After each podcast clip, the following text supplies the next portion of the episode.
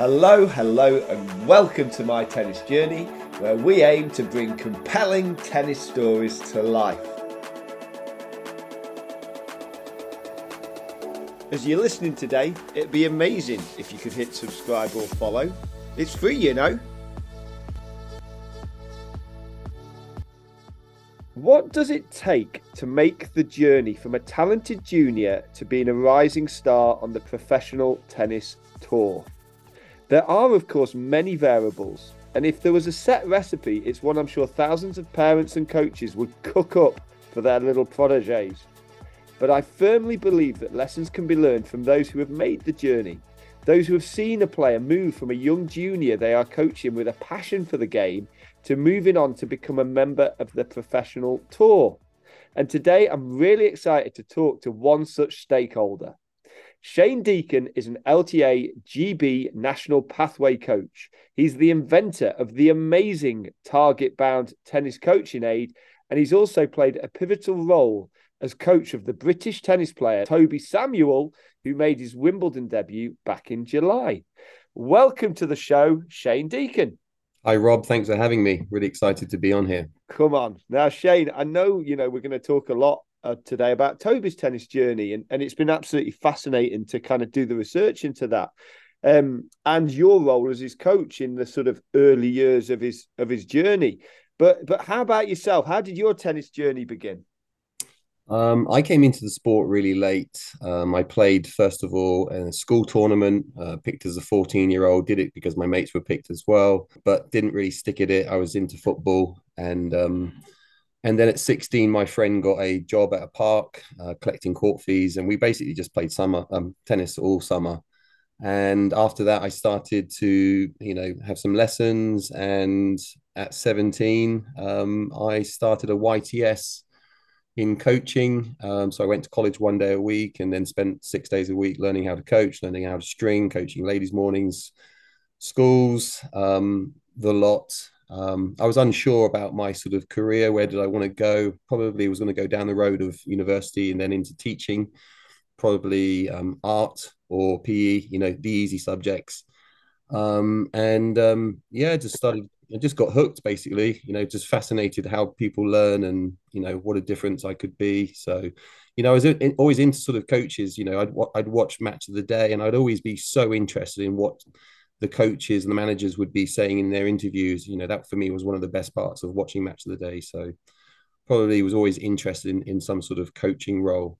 Isn't that amazing that though that I think the, the point is every single person's tennis journey is different and it's always like fascinating to hear about it because they are all so different, you know, and so many players nowadays, they're starting at four, they're starting at five or six. You know, by the age of 10, they may have played 500 tournaments or more. It just shows you, doesn't it, that the passion for the game can be ignited at any point and the journey that can result can be exciting regardless of when you start, what age you start.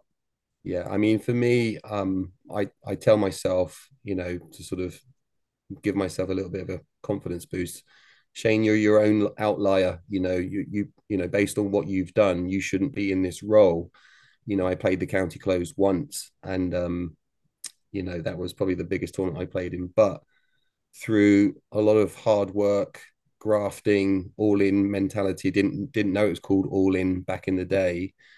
Um, you know, I just sort of got some players. My first four players I, I ever started coaching, three of them went to college in America and played tennis you know so i was invested with those and um and that sort of probably set me on my performance journey because they were doing well. So i'd go and watch them in tournaments and i'd get the buzz of how can we try and beat that player next time you know and taking that back onto the practice court to get the work done between the next tournament. So. Amazing. I love it. And you know it's like i mean you know you've used the related world of football already and there's plenty of football managers football coaches who who didn't go to the highest reaches of the professional game. You know, you just got to think of Mourinho. You know, he, he was obviously, regardless of what you think of him and his approach in terms of what he's achieved, you can't argue with that. And uh, and he didn't play the professional game really, not at any level. I would give any number of limbs in my body to have the playing ability of some of the coaches that I know. However, because of that limitation, coming into the sport late, you know, I guess I've just had to invest in other areas of my own sort of skill development to to be on a par with them. And um, and what I've learned is that the coaches who are really good players are not always always the best coaches. So, you know, it's it's a pathway that anyone can get into, and you know, if it really is about deciding where you want to be and what you're prepared to put into it. It's the truth. It's the truth. If you, you know, it, and I hope it will inspire people. I mean, you know, if I look at my coaching journey, when I became a full time coach and I wanted this little chapter of my career, my dream more than anything else was to see tennis courts full of children playing our brilliant sport. You know, it, for me, it's not the performance that I buzz about. I don't, I, you know, I, I do county coaching and things, but the thing that I'm really excited is, is seeing children with a smile on the face playing sport and not being on their Xbox. And and I, you know everything that that's been a, you know when I see that at our club, I love that. And yeah, so it is, it is, it's it's what what do you want to make happen? That's the thing from a coaching point of view, isn't it? And if you believe and if you work hard and you go after it, you can make these things happen. Yep. Now, I, I did mention in the intro that you've you know you've come a long way. You're an LTA GB National Pathway coach. What does that role involve? Uh, well, it's a really exciting and challenging role, um, but essentially our job is to identify players, um, support players, and we do that through their coaches. Um, we also attend uh, tournaments, so we're scouting players, we're recording players, we're giving feedback to parents and and to the players sometimes, but also the coaches. And then we run our activity. So our activity is uh, regional camps, national camps, inter-regional camps, um, GB friendlies, uh, overseas trips. Um, and I'm a massive believer in opportunities. You know, whether whether you're inside the LTA or not, you know, forging opportunities for me is is what makes the difference. You have to take yourself and your players outside of the comfort zone, and that's where some of the best learning can take place. You know, if I think about my own development, um, some of the best trips I've been on uh, whereas when I when I'm watching a match, sat next to a really experienced coach, and I'm just asking questions. So you know, opportunities, opportunities. When you're like looking out for players at a tournament and things like that, what is it you're looking for, Shane? I mean, I know that everyone says don't worry about the results at the early age. You know, worry about your development. Does that play through into your actual approach, or are you actually secretly go, "Whoa, whoa, that's a good result"? Um, as a younger coach, definitely my lens would have been more from a sort of a tactic, sorry, skillful, technique based lens. Um, and you know, having coached for a long time, where sometimes you felt that the best lesson you did was when the player turned up from minute one to sixty. They did everything you said, and they played really well. And you think, oh, I'm such a good coach. They did they did awesome today and then at the weekend, you go and watch them play a tournament and they're crying at two all. And the forehand that you were working on that week, you're thinking, why would I spend three hours working on forehand when I actually needed to work on challenge and coping strategies? That's that's the real nitty gritty. The forehand's fine.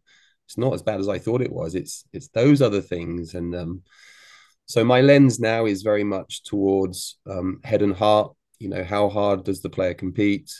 You know, I'm all I'm I'm massively into skill acquisition. I love that. I love sort of delving into other sports and finding out how they do what they do, how they bring on talent. Um, so you know, I very much look for skills. Do players have a game identity, even at a young age? And a lot of coaches will frown upon that, but I'm like, what's their personality? You know, does does their tennis match their personality? So that's what I look for. But you know, as a team, we look for competitiveness, um, athleticism, match IQ, and skills. Those those are sort of our four big areas. We do take into account um, results, but it probably makes up. You know, if we're if we're thinking about making a selection for a regional, sorry, an interregional camp or a national camp, results make up about twenty percent of of our selection. You know, what we don't want is players who win a lot but don't have any future game style, you know, because we know from experience that those players start to lose, start to lose confidence and start to question why they're doing it. So, you know, I'm a massive believer in you always have to keep one eye on the now and one eye on the future. You have to know where your player sits right now within sort of the national and international scene. But you also need to look above. You know, you look at this sort of, if you're working with nine year olds, you need to look at 14 year olds and see what they're playing or under 18s because that's the future for them. So you need to, you know, I've just come back from Bressuire. The 11 year old girls playing there, they're all really comfortable and and proficient at drive volleys. Okay, so you know that's not a surprise to me because I've been to Bressuire for the last the last nine years. Um, so, but how that influences my coaching is I'm going to do a drive volley drill with girls every single lesson, whether it's just for five minutes every lesson. I love that. I could talk about this all day, Shane. It's fascinating, absolutely fascinating. And I, I, that's with the tennis parent hat on. And uh, but yeah, I mean, you know, we're going to come on to Toby Samuel's journey in a moment. Really looking forward to talking about that. But I know there'll be lots of tennis parents, tennis coaches listening who I'm sure would love to hear your thoughts on what it takes to make the journey from junior to pro. I think we've already kind of touched on some of the elements, but if you could make the top three characteristics that a player needs to speech commas make it, what would those characteristics be? Is that is that even possible? Um, well, these these are mine, and um, my number one would be they have to love competing have to love the battle. Um, doesn't mean they necessarily win all the time. They have to be open to learning. They have to be curious. They, they have to want to be, you know, want to get better, want to know what they have to be doing in a year's time or what the game looks like at 18. And then the last one for me, keeping it really simple, would be work rate and discipline. I love these. And, and the thing is, you know, with a parent's hat on now, when I go along to the higher grades of tournaments and see, you know, either our children play or watch other children. And you just kind of, these are the things that you're looking for, aren't they? You know, the love of the competition, the ability to learn, the work rate, and the love of the game, you know, and, and it's, um, it is, it's, I mean, that's, but that's a kind of, it's an algorithm that will give you success in life, not just in tennis. You know, if you're if you're loving going after what it is you're going after, regardless of whether that's chopping wood, accountancy, or tennis, you know, whatever it is, if you love going after it, if you're open to learning and and you know realize that you're not going to do everything perfectly and that you can get better and that you work hard at it, it's that's why I think tennis is life, life is tennis. You know. Yep. Yeah, those three characteristics that I've just listed, I, you know, when I, I think about players, but they're probably the reason why I've probably said them is probably when I'm talking to you now, I'm thinking, well, that's that's what's got me to where I am. You know, yeah. my competition is not playing; it's it's outsmarting that other coach um, at nationals. It's my obsession to learning is is is going to Belgium uh, like I did, going to Liverpool Football Club, and every year and spending two or three days there a year, learning from other coaches, being being curious, you know, and and I have because I've had to because I'm I'm skill limited. I've had to work, outwork people. I got a job as the Carling Premiership press officer that I was the outsider on. And I went for the interview. I'd, I'd put in a Roy of the Rovers cartoon to get me an interview. I went in as the outsider. There was a favourite for the role. And I went in with an absolute head full of dreams that I tried to sell in this interview. I absolutely and worked my hardest to be prepared as I can. And you know, I ended up getting this role and then flourishing in this role. And that is those skills that you've just led. That's it, you know, and that's where for me tennis is brilliant because not everyone is going to be lucky enough as Toby Samuel to go on to become a professional player. But if if I can come away having thought in my players or in my children that I've embedded these skills, then hopefully the life's journey will be a rewarding one. I've had lots of players reach out to me, you know, um, in their 30s when they're having kids and they message me and, and they thank me and they go, I get it, Shane. I get it now. The lessons you were teaching me in, in when I was younger, I didn't quite get when I was younger. So on me um, to communicate better. But they said, I get it now. Those skills have have helped me in in my business life, in my family life, and you just go, okay, that's. It's not all about getting a player to Wimbledon. I mean, if I, if I'm honest, I never would have thought that I would have had a player play at Wimbledon. You know, and I've had two or three now play junior singles. Um, Toby play main draw now, and you're thinking, okay, you know, and it's just amazing journey. It's it's almost like just keep believing. Keep believing, man. I love that. You know, if we were to like end this podcast here, it'd be a fitting note to end it on because I love that. The fact that people are getting back in touch because of the impact you've had on their life through what they've learned on the tennis court. That has to be what it's all about. But we must come on to Toby Samuel. He's still a young man of 21. He's already had some amazing tennis adventures. You know, he's represented Great Britain as a junior. He's reached the semi-finals of the junior Wimbledon Wimbledon doubles alongside Arthur Fery. He's won the All-American doubles as a student of the University of South Carolina. As you mentioned, he's made his full Wimbledon debut earlier this year. Now, I guess one of the beauties of the LTA website is uh, that you can look back at people's tournaments. Um, and I was looking back at Toby's first tournament. I think it was a, a red competition in November 2008, which I think means Toby would have been six. And this is a note to parents who worry about whether their players are winning all their matches. Toby lost all three of his matches on that occasion, including one to his brother Ben, I think. And whilst he soon started winning, I noticed that Toby didn't win all of his matches in his early tournaments. As a junior, how important is it, Shane, to be able to learn to lose? I guess one of the ways I can try and answer that question would be um, to tell a story of Toby when he got passported from nine and under to play 10 and under. Um, so he could have easily stopped playing nine and under and just focused on playing green, as a lot of people do when they when they get a passport. Um, but I saw that as an opportunity to to develop other areas. So what I did, um, liaising with his parents, of course, and getting their buy-in, which I had complete trust throughout my time with Toby, um, was to sort of say to Toby, right, this is what we're going to do. We're going to play the green grade twos. We're going to play the green grade threes because that's the highest level available to us. If we get into the grade twos, that's great. What we're also going to do is we're going to play the grade two and grade one nine and under events because that's the highest level. And I'm a big believer in you playing the highest level. And the reason for that is because I want I wanted Toby to to experience pressure. So if he's if he went straight into green, he's just one of 32 or 24 boys in a draw. I wanted him to experience that because that's a less pressure environment sometimes. But I also wanted him to experience sort of every six weeks or, or eight weeks the pressure of being the number one seed.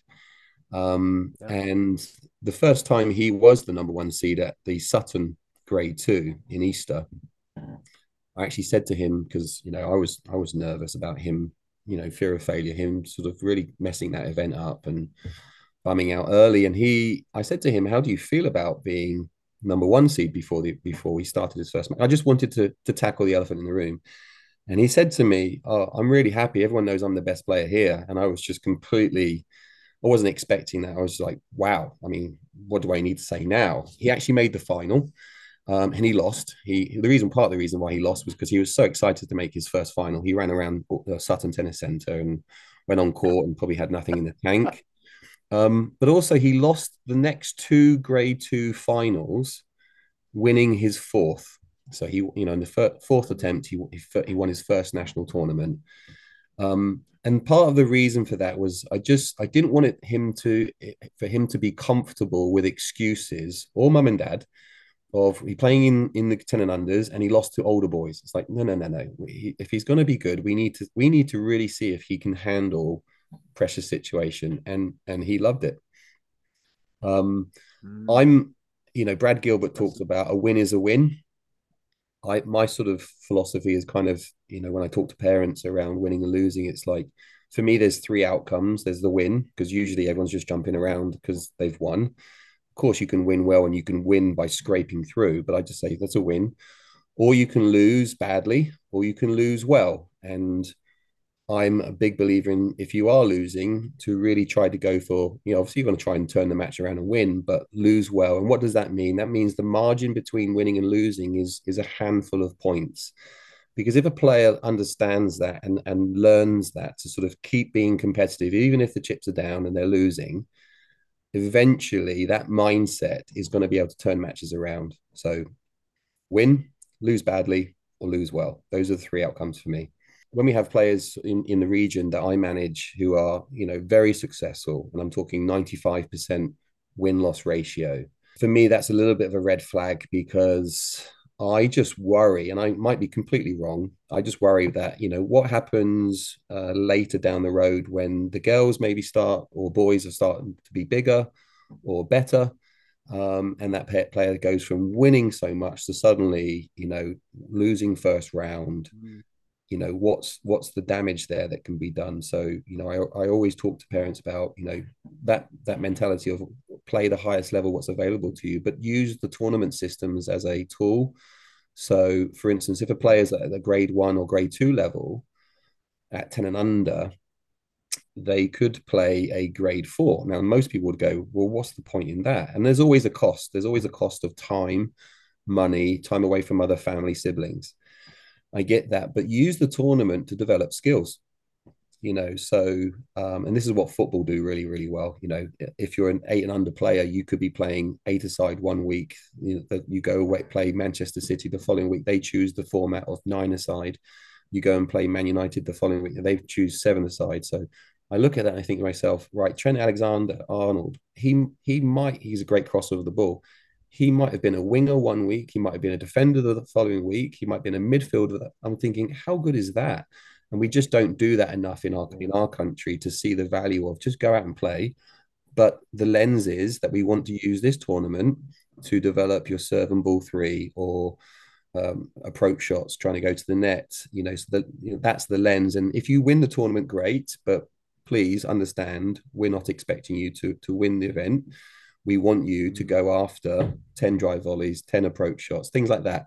In the same way that my brother and i used always used to get a pound if we scored a goal on sundays um, yeah that was the carrot. I'm not saying suggesting you use money or or sweets. I'm, I'm not a big believer in that partly because my brother was a striker and i was a midfielder but so um, anyway insight into our family history Come on, and it's interesting the 95% win rate being a red flag. I remember chatting to Yasmin Clarke and said, What do you, you know, as you look back on your junior career, what do you wish? And she said, I wish I'd lost more, you know, because wow. she won everything. And when you step up another level, it makes it tough. Yep. Um, come on now. I mean, going back all the way to the start of Toby's journey, um, we were saying earlier about at what point you started playing Shane. I think I'm right in saying that Toby started playing at three years old and that his first coach was Paul Hanford. At what age did you f- first start coaching Toby and, and how did you come to be his coach? Yeah, so big shout out to Paul um, at St. Leonard's Club. He started him off. Um, Sarah and Rich, um, Toby's mum and dad, lived practically next door to the tennis club. Um, literally 20 second walking distance. Um, I joined the West Hants Club in January 2010, and in the Easter of that year, so April time, I took him to the Porsche Nottingham Grade Two event. It was sponsored by Porsche in those days, and I took him with a few other players to that event because um, he was accessing squads at West Hants and, and being taught by Paul and he went through pre-qualifying, qualifying to the quarterfinals of the main draw, which was like, wow, no one saw that coming, because um, he was seven and a half then, um, playing in nine and unders, so you know a little bit of an age gap, and um, yeah. but through his grit and determination, he he fought really hard and got there, and. Dave Kirby was the LTA coach in the region at the time, and you know he would have been working with Paul um, I know Dave from when he used to be, I used to coach Dave in squads. That's how old I am. And, you know, because I had a, a different focus at West Hants, which was purely 11 and under performance, um, you know, a conversation was had between Paul and Dave, I think. And then, and, and then the parents reached out to me to, you know, to coach Toby shortly after the Nottingham Open. And um, I was just in a position where, I was able to do things that a lot of coaches can't do. So, for instance, I had a, a performance budget to spend on coach CPD for the team, but also uh, tournament supports. Um, so I was able to pretty much between the ages seven and a half and 12 go to 90% of Toby's grade twos. He was one of the best players in our program. So, you know, he was a, a priority. Um, you know, and that's that's really good for me but it's it's like it's it's really hard for if you're a coach working in a smaller program without that um you know it's, it's like what you're up against you know, you've so you've, you've obviously you'd seen Toby's potential. You're well aware of it, and you saw it firsthand at Nottingham when he's gone through qualities all the way to quarters. I know we talked about the characteristics that it it it takes to make it earlier. You know, when you started working with Toby, was there anything particular that stood out about him that made you think, "My word, this lad, you know, he could go far"? Well, he he was similar to me growing up, actually, in the fact that he's he's an introvert. He's quite he's quite shy, or he was at that stage. You know, I think college has really helped him. Um, yeah. So he was very quiet, but he was a really good athlete. Um, he was ferociously competitive. Uh, you, you've mentioned his brother Ben. Ben also uh, was national level player as well. Um, Paul did a great job with him. I coached Ben as well. Um, but they were ferociously competitive, and you know the fights and stuff that typical sibling rivalry. Um, and but but also Toby had an endless work rate. You know, I'll, I'll bring that to life. Um, he he was invited to National Talent ID at the National Tennis Centre back in those days. And they have a metronome test. So the coach feeds tough tough feeds um, side to side, and if you score certain points, you get to stay on. If you if you don't score, you move off.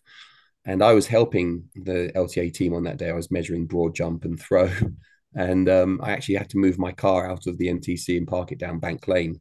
Um, so I, le- I left watching Toby doing that metronome, walked out of the building, parked my car down Bank Lane, walked back. So I was gone eight or nine minutes, maybe, I don't know, however long it takes. And I came back and Toby's still on the court. He's still doing that test. You know, he was just so determined and dogged that he's like, I'm going to get the best scores. Um, and he may have done, he may not have done, but that's that's Toby in a nutshell.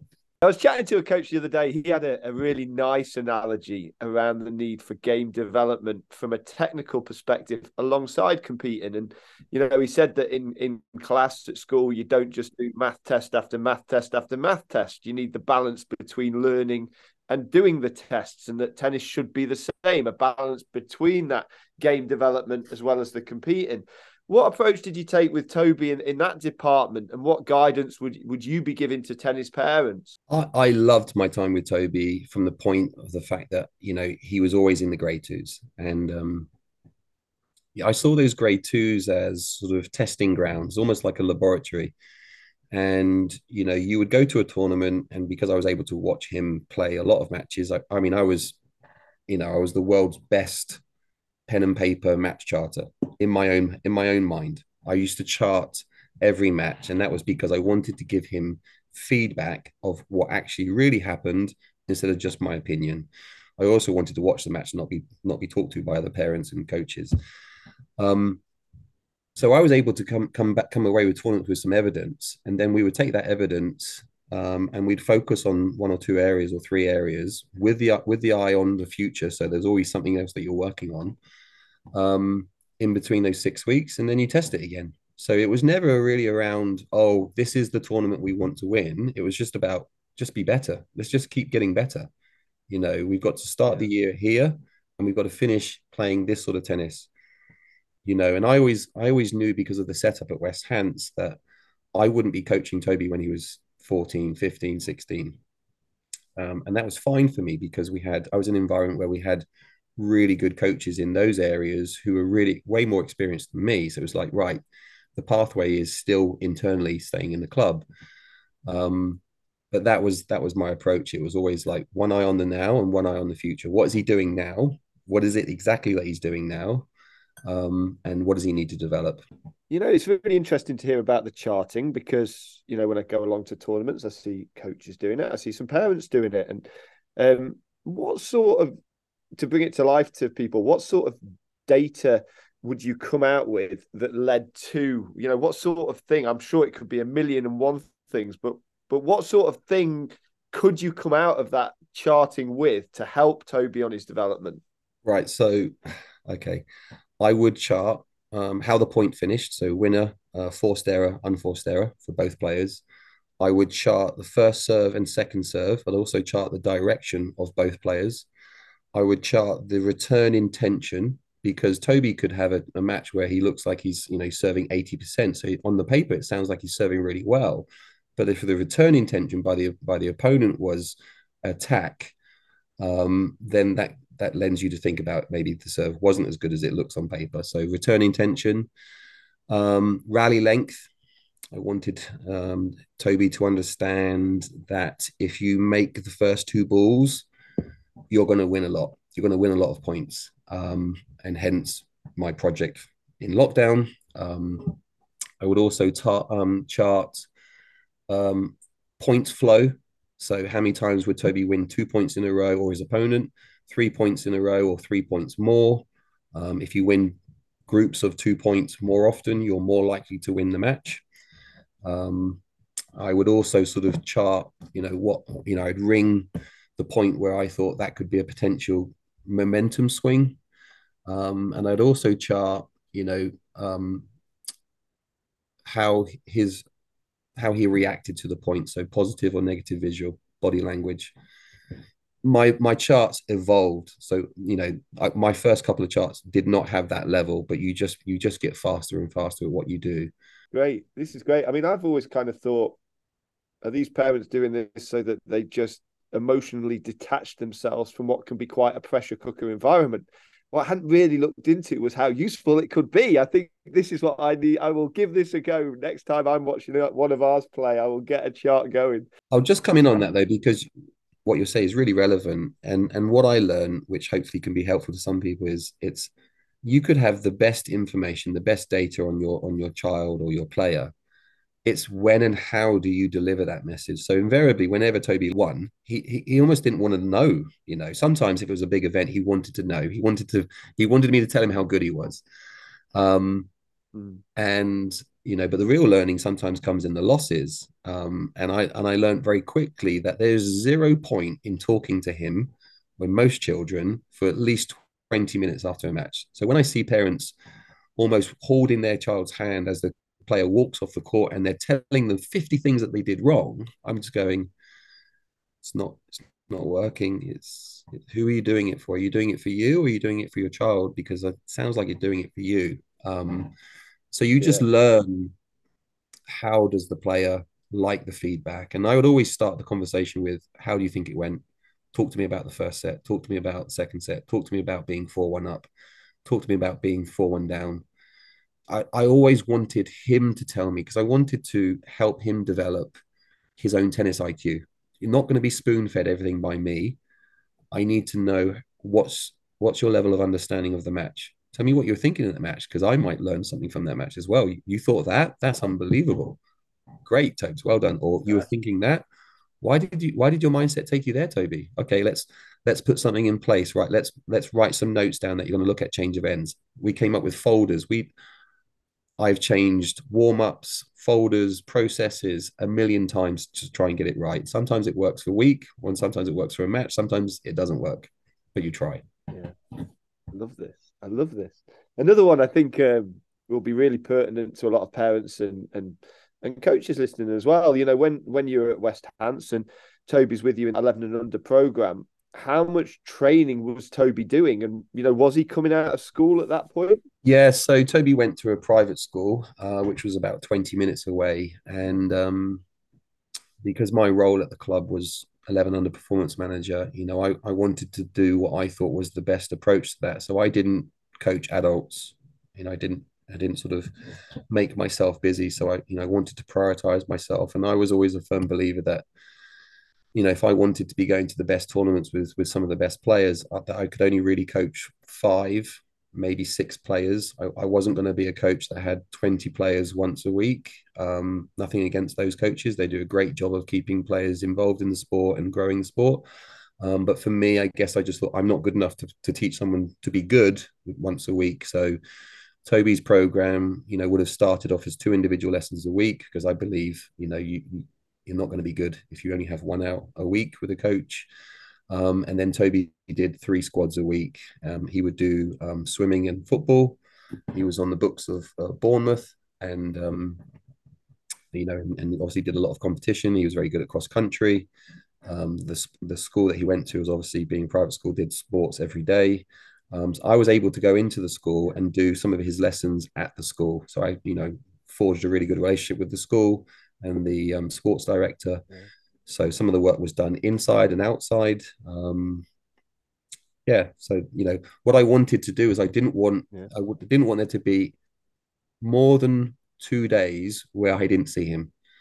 I wanted the lessons almost the idea would be for me to have lessons Monday, Wednesday, Friday, because there's a little bit gap in between, and those gaps could be a squad, it could be a day off, and um, and that's because I wanted to keep it fresh in his mind, and that's why I don't believe in one lesson a week. Um, invariably, you know, sometimes that doesn't work out like that. So the, the the lesson could be on a Saturday. The Saturday lesson was always seen as a bonus because he's just way too much competing. So we tried to go for two or three lessons during the week and anything at the weekend is just a bonus. I think one of one of the reasons Toby was successful um, in that stage, or I was successful with Toby, was the fact that I saw him in his individual lessons and his squads. So I saw him for most of his time when, when I was coaching him, pretty much 100% of his tennis time. Um, so you've always got that awareness, that lens on your player. Um, day in day out which is which i think is important one of the things i i learned about myself was um as he got better and better is is that i probably placed too much uh, importance on he has to be good every day um and i and i it took me a long time to learn that he's just a kid you know he he's he's like me i wake up and i'm tired i'm grumpy he's to be like that as well so you know, my mindset started to shift slowly around Squads, you can just take the foot off the gas a little bit. Let him be himself. Don't make him the focus of your squad delivery. You know, there's there's four other players or there's seven other players. They they're paying the same. So that really helped me. But but seeing him every day um, was one of the things, one of the ingredients I think to him being successful at that at younger age. Interesting. Interesting. And from a from a multi-sport point of view, and you know, you see a lot of specialism at a very early age nowadays. What time did what what age did Toby tone down his football? You know, he was playing at Bournemouth. When when did that chapter of of football come to a close, or did he manage to keep it going the whole way through? Um, Bournemouth, I would say around eleven. Um, but he would, you know, he'd always represent the school. Um, um, in different disciplines. Sarah, his mum, used to be a, a gymnast, a high level gymnast. And um, one of Sarah's ambition was she wanted all three of her boys to represent Great Britain at sport, which is, um, you know, when you're when you're a young coach working with parents like that, you're going, oh.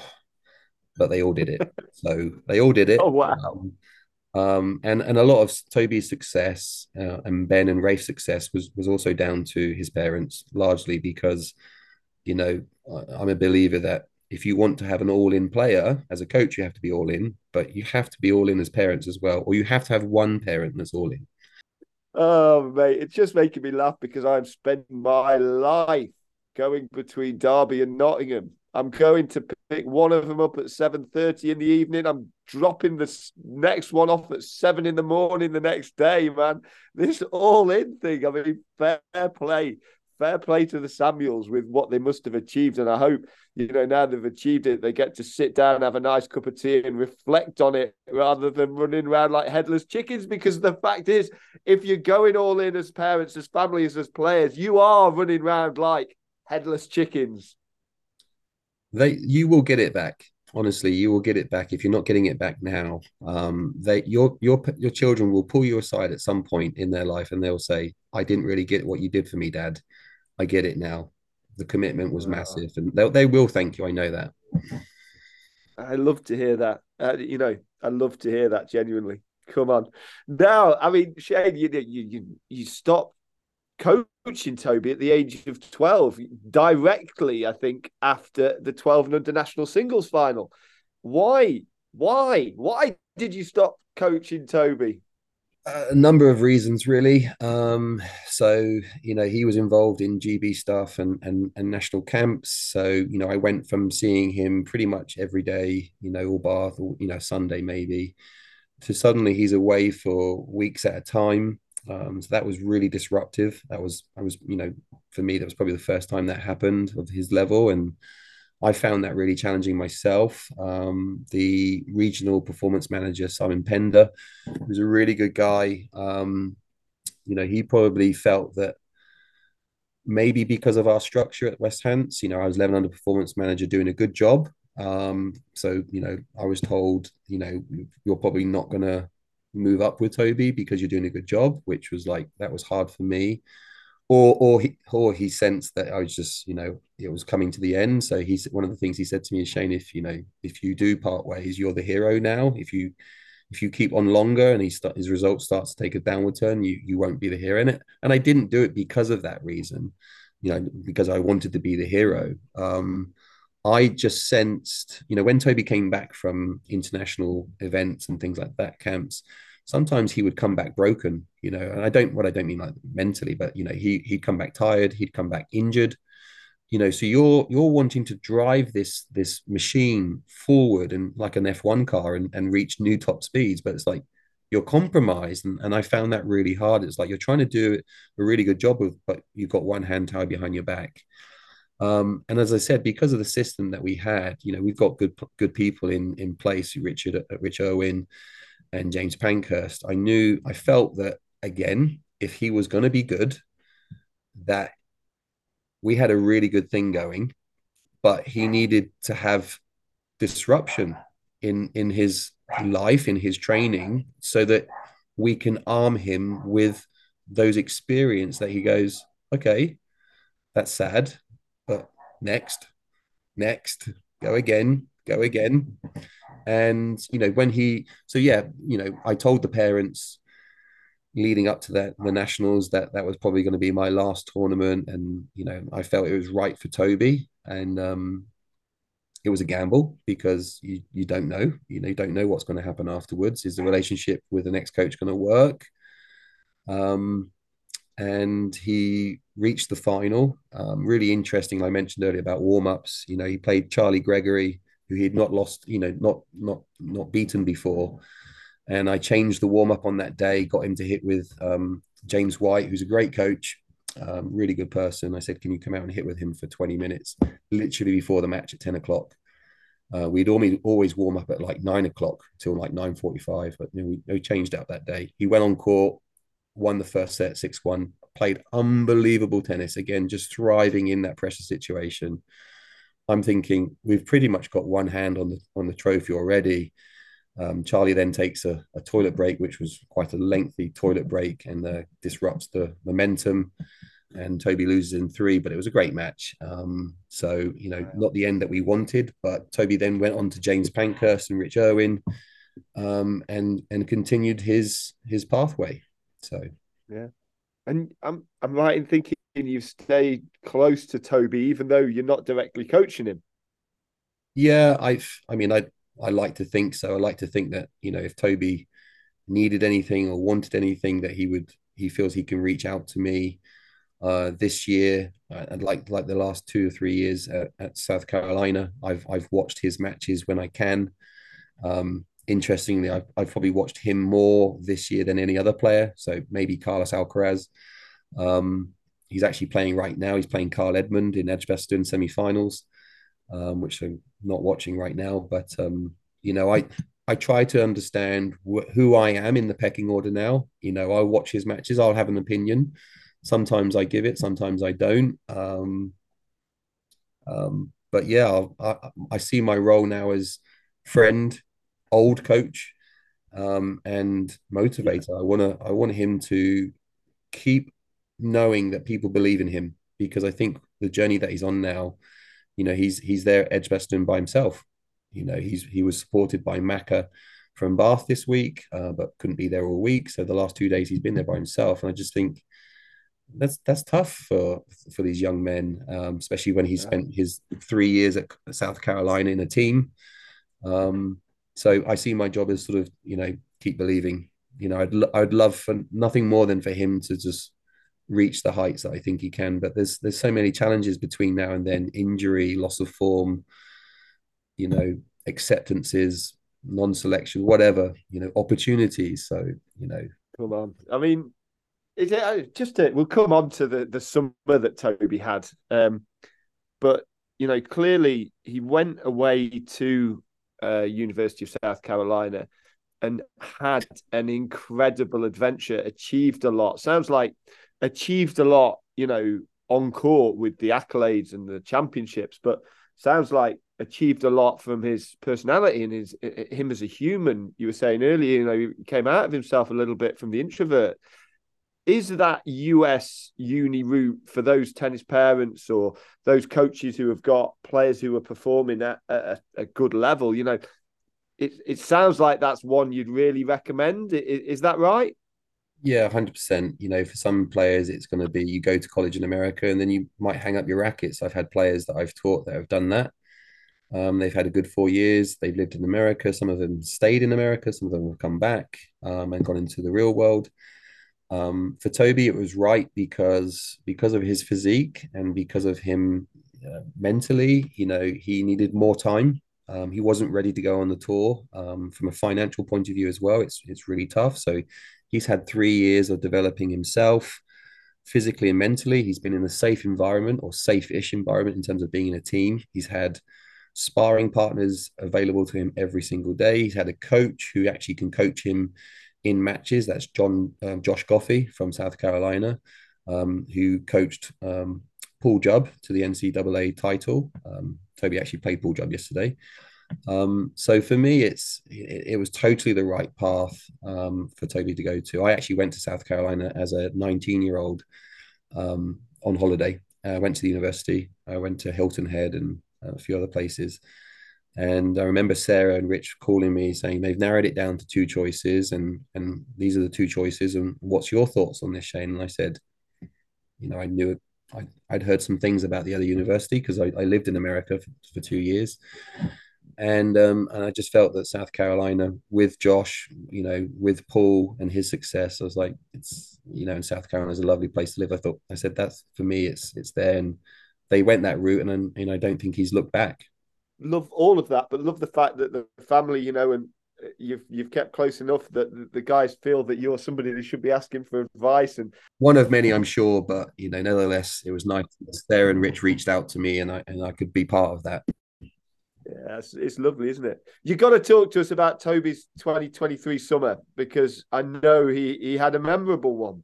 Yeah, I um I was able to experience some of that. I went to watch him in qualies um, up at Roehampton um, in his second match, and um, that was interesting because he said to me, "If you see anything, Shane, tell me." You know, and I'm like, "Can you coach?" He's like, "Yeah, you can coach, so you can tell me." I was like, bit of a jump from nine and under tennis to uh, playing a guy who's 170 in the world. Um, he did really well there, but he lost in the second round. Uh, so he was, you know, another, you know, he wins the third round. He's playing main draw singles, uh, which is amazing. Uh, but again, just needs more experience playing at that level. Played well, but just big moments. Um, and then the main draw wild card, as a result of him and his partner uh, finishing um, number one in the NCAA. And um, so, yeah, he played on the Thursday. I was at the NTC in a meeting, drove over there, got to see him play. Um, the parents very kindly invited me to to celebrate the win with them, so that was just amazing. Um, you you know you're pinching yourself. You're going. Just had a player that I coached win a round at Wimbledon. That's, that's wow. Do it again, sort of thing. It's like go back into the trenches, Shane, and do it again. Um, and then I went I went to Wimbledon for the, for the, next four days afterwards. So I was driving up the A3, uh, spending five hours in the car every day just to sort of be around. Um, I had one day working for the LTA um, uh, where I was given Aorangi access, so I was able to sort of see players, and and I was able to be around that for five days, which was you know for me it was like I have to do this. When when might this happen again? It might not have happen ever again. So I'm I'm just going to keep driving up and down the M3, uh, sorry, the A3 and the M3. So um, no, it was brilliant. It was fascinating for me. Learned so much. Just just buzzing.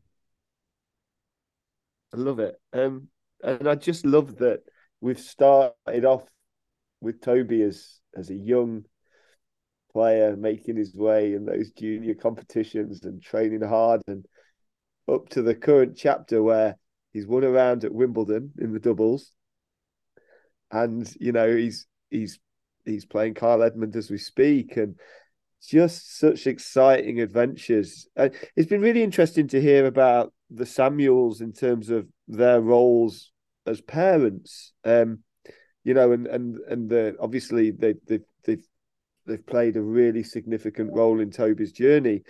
What what would your top tip for for tennis parents of competing players be?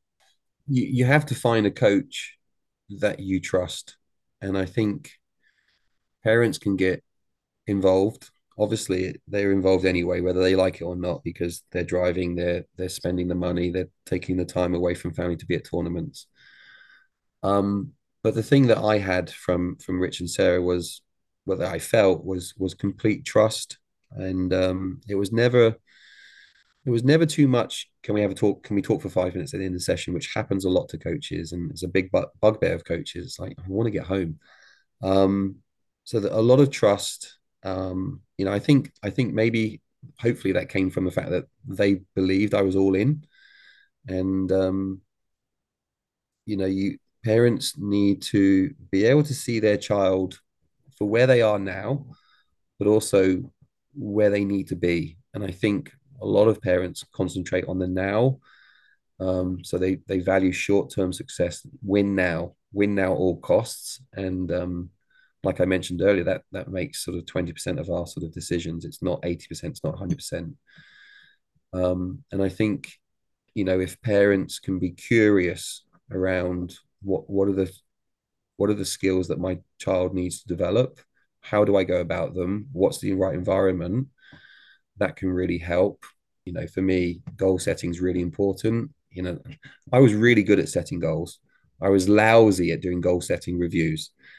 Um hmm. and um but that's really important. And i think if parents knew what what what they're going after you know to sit down with a coach to talk about the player's goals for the next three months you know you're talking around you know what do, what does the player need? What does my child need to be able to achieve those goals? Is it more individual lessons? Is it more S&C is it you know and, and the, the the coach and the parent can talk about what's working what's not working what's frustrating them. Things things as little as a, um, a coach could be annoyed that the parent carries their child's bag tennis bag on court you know and and and without without communicating that in a in a in, a, in the right way, a safe environment, you know, the coach starts a lesson frustrated with their child, and it's like just nip all those things in the bud, and then just just allow them to do the work, and let's just see things getting better. But you know, the parents can then watch tournaments going.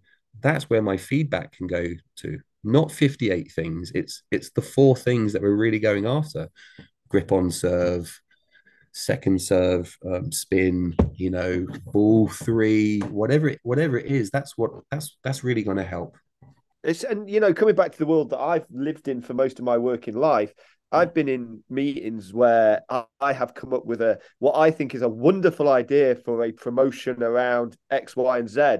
And the, the wise woman or wise man in the corner has gone, how's this going to contribute to our objectives, Rob? I, I can see you're getting very excited about this, but how's that going to help us achieve what we want to achieve? Bring it back to the objective. What's the goals? You know, it's a great starting point for the parent, the player, the coach to be aligned on because then everything comes back to that. Whereas if you haven't set those goals, then who knows? It's scattergun, isn't it? It's a scattergun approach. I've got to ask you about TargetBound, Shane. I mean, for those um, who don't know what TargetBound is, it's it's a brilliant coaching aid. It's a brilliant playing aid. It's a it's a, target that you can serve into, and then you can play your plus one. But tell us about it, Shane. How did it come about, and, and why have you brought it to market? So yeah, I mean, you know, coaches working in tennis will know that that 70% of all tennis points at any level are won or lost within the first four shots. And, um, you know, being a coach for 30 years, you know, you might start a lesson and you go, right, we've got to make a 100 ball rally. And you might be there for 40 minutes. You haven't moved on because they haven't achieved the rally of 100 yet. And then, you know, just knowing that that stat at the back of your mind, you're thinking, how relevant is my coaching to what actually happens on the match court? So in lockdown, I you know, as we were just trying to keep ourselves busy, I sort of, you know, rummaged in the garden and shed and found some an old kitchen cupboard door and some wooden shower mats and some straps off a tennis bag. And I made myself a, a serve rebound target.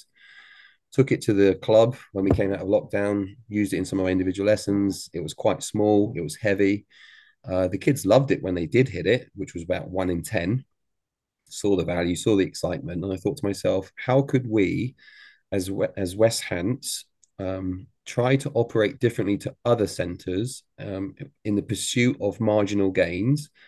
Right, Shane, can I make 10 targets for each of the coaches here for them to use? And what we're going to do differently this term is every time we do serves and lessons, we always do serve and plus one. We're not just new serves because you know the ball comes back. You know, if we look at the stats for unreturned serves at the pro game, it's around 12 to 20%. So we're actually practicing stuff that actually happens 12 or 20% of the time. We're not practicing what happens 80% of the time. So, um, but I didn't have enough kitchen cupboard doors. Um, so then I looked into other materials and then it snowballed. And, you know, we have a product that I'm really happy with, really proud of. It took us two and a half years to develop. Um, it's weatherproof, it's adjustable, so Andy Murray can use it. And that was always the goal for me when I when I made it initially. Was like, right, maybe we could make something that the pro could use. And I and I'm a massive fan of Andy Murray, and so the goal is for him to use it one day. And um, yeah, three three and a half years later, it's at the National Tennis Centre. We're selling in the UK. Um, we just had um, we just had an order placed from arguably the most famous club in the world. Um, I'm not going to mention. Um, so it's exciting times, but it's it's very challenging. It's it's um it's a bit of a beast.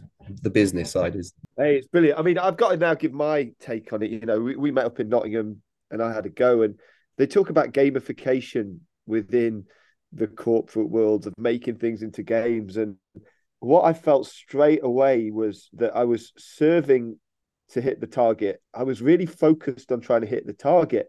But then the beauty of it, everyone, is that um, when you hit the target, it comes back. And that's when the game really begins because you're trying to hit your second shot into the TargetBound. So it comes back again.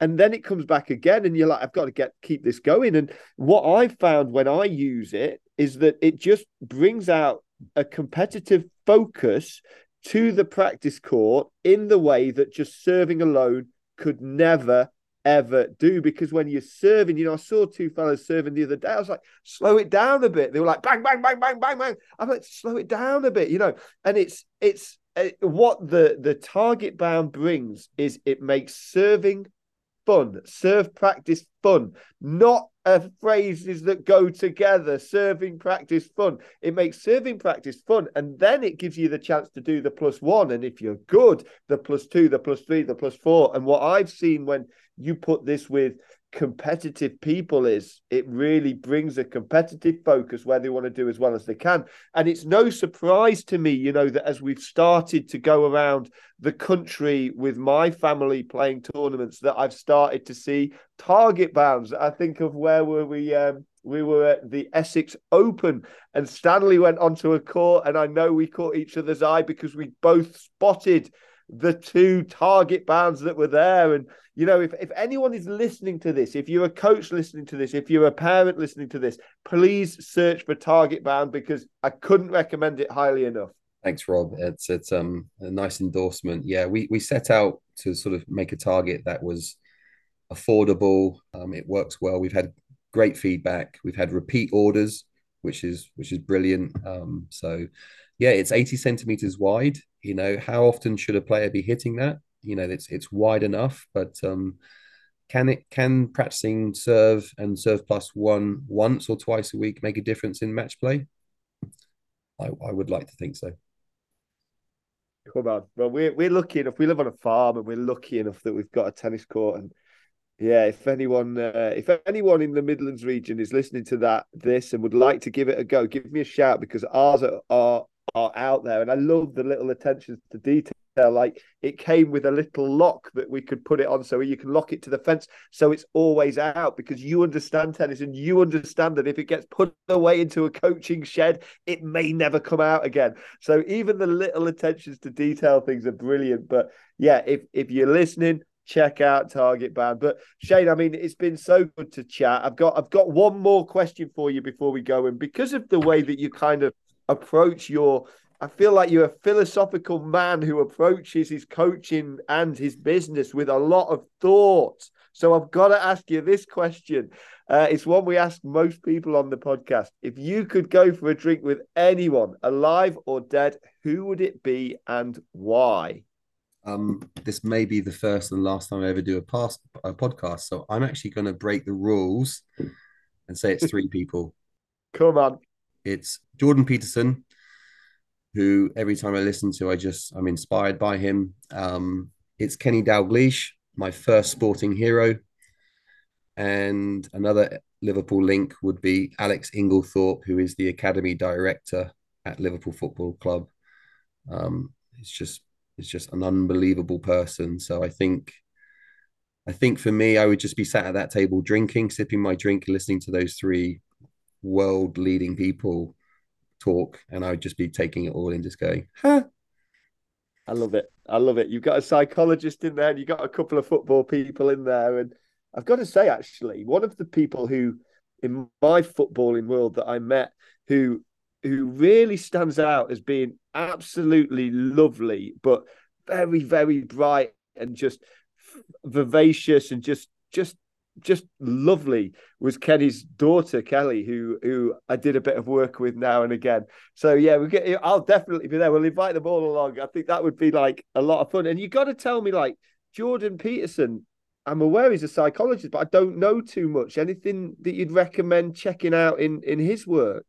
Oh, you can. I mean, just type him into Google, and there'll be hundreds of videos. Um, but you know, he's as I say, he's a, he's a psychologist, and just some of the messaging around his his speeches, uh, for me, are, are, just they really resonate with me. So um, I, I think I'd also chuck in Andy Murray there. Andy Murray has to come and sit at that table because he would be able to articulate anything as equally as well because he's such a clever guy. And um, so yeah, well, he shares, he shares the love Sorry. of football. He shares the love of football as well, doesn't he? And yeah, wouldn't that be amazing?